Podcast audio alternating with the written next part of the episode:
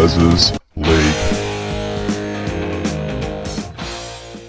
Hello and welcome back to Big Les's League. Breaking, breaking, breaking news.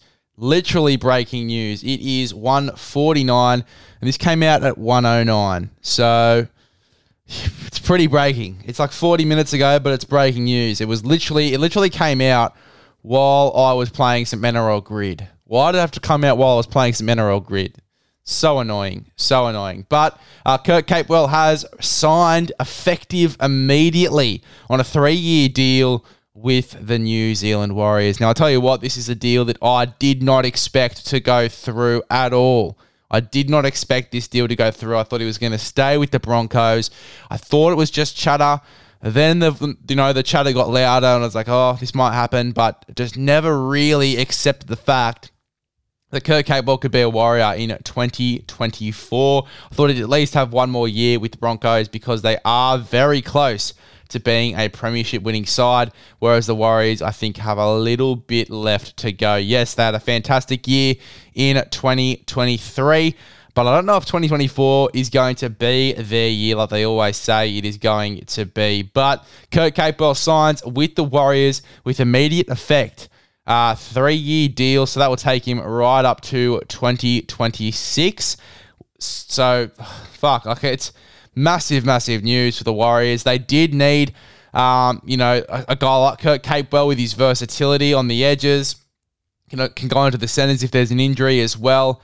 Um, I just don't know if he is what they needed right now. What they need right now going into this off season is a few more front rowers, at least one more front rower, at least one more front rower to replace Addin Fonua-Blake. They do need some middles, and we obviously talked about this um, on my Instagram page. Uh, obviously, a few weeks ago when the voices did start, that Kurt Capewell was going to end up at the Warriors in 2024. Again, did not think it was going to happen, but it did. Uh, I said that Kurt Capewell is a decent signing for any club as he provides versatility and experience. Sometimes the Warriors will need after something the Warriors will need after SJ and Fonua-Blake leave. But their priority should be middle forwards. They've still got a whole year to sort out who uh, AFB's replacement will be, but that's where their focus needs to be in front rowers. And I agree with that statement right now. They need to get some front rowers. They need to get some front rowers to replace a guy like AFB because he's one of the best front rowers in the competition. Do they need more edge forwards? No. They've got Jackson Ford. They've got Kurt Capewell now going into next year. Mitch Barnett's probably going to play in the front row, and he does a great job at the front row, but he can also play on an edge. Uh, they've got Marata Niukore as well, who can play on an edge. Uh, Tohu Harris will probably play in the middle in that 13 jersey again, but he can also play on an edge. They've got a few back rowers. I don't think they need any more back rowers. They've got a few young uh, front rowers that haven't really blooded yet. Uh, some of them have played a few games of first grade, like your Tom Ales of the world, uh, you know, Kalani Goings of the world, who's obviously still coming through, but again, uh, more of a back rower than a front rower.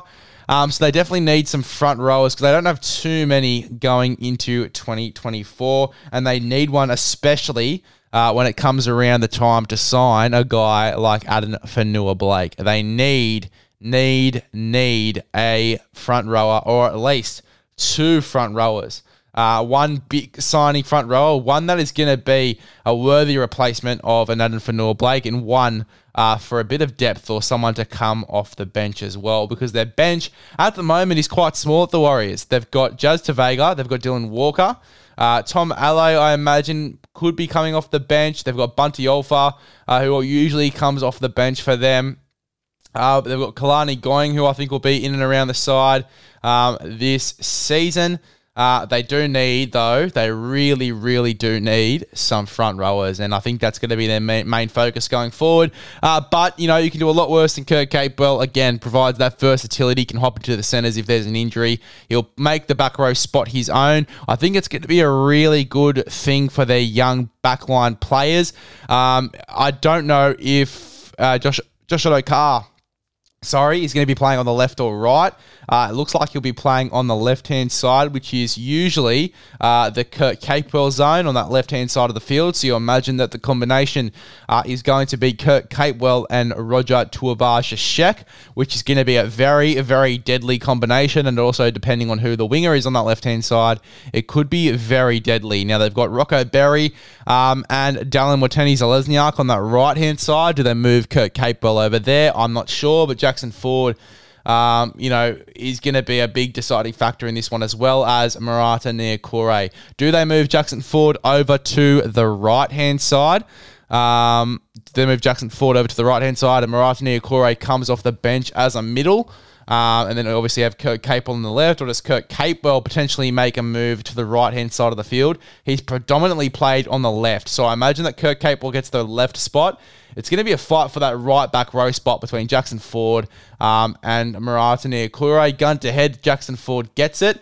Uh, we haven't seen too many games with Jackson Ford playing on that right hand side of the field, so it's going to be a little interesting test for him now going into this off season uh, and you know getting used to playing on the other side of the field respectfully. Uh, and Marata Niukore, I mean that's a good thing. He has played a lot of middle, uh, um, and you know he can provide that versatility off the bench. He's a big body.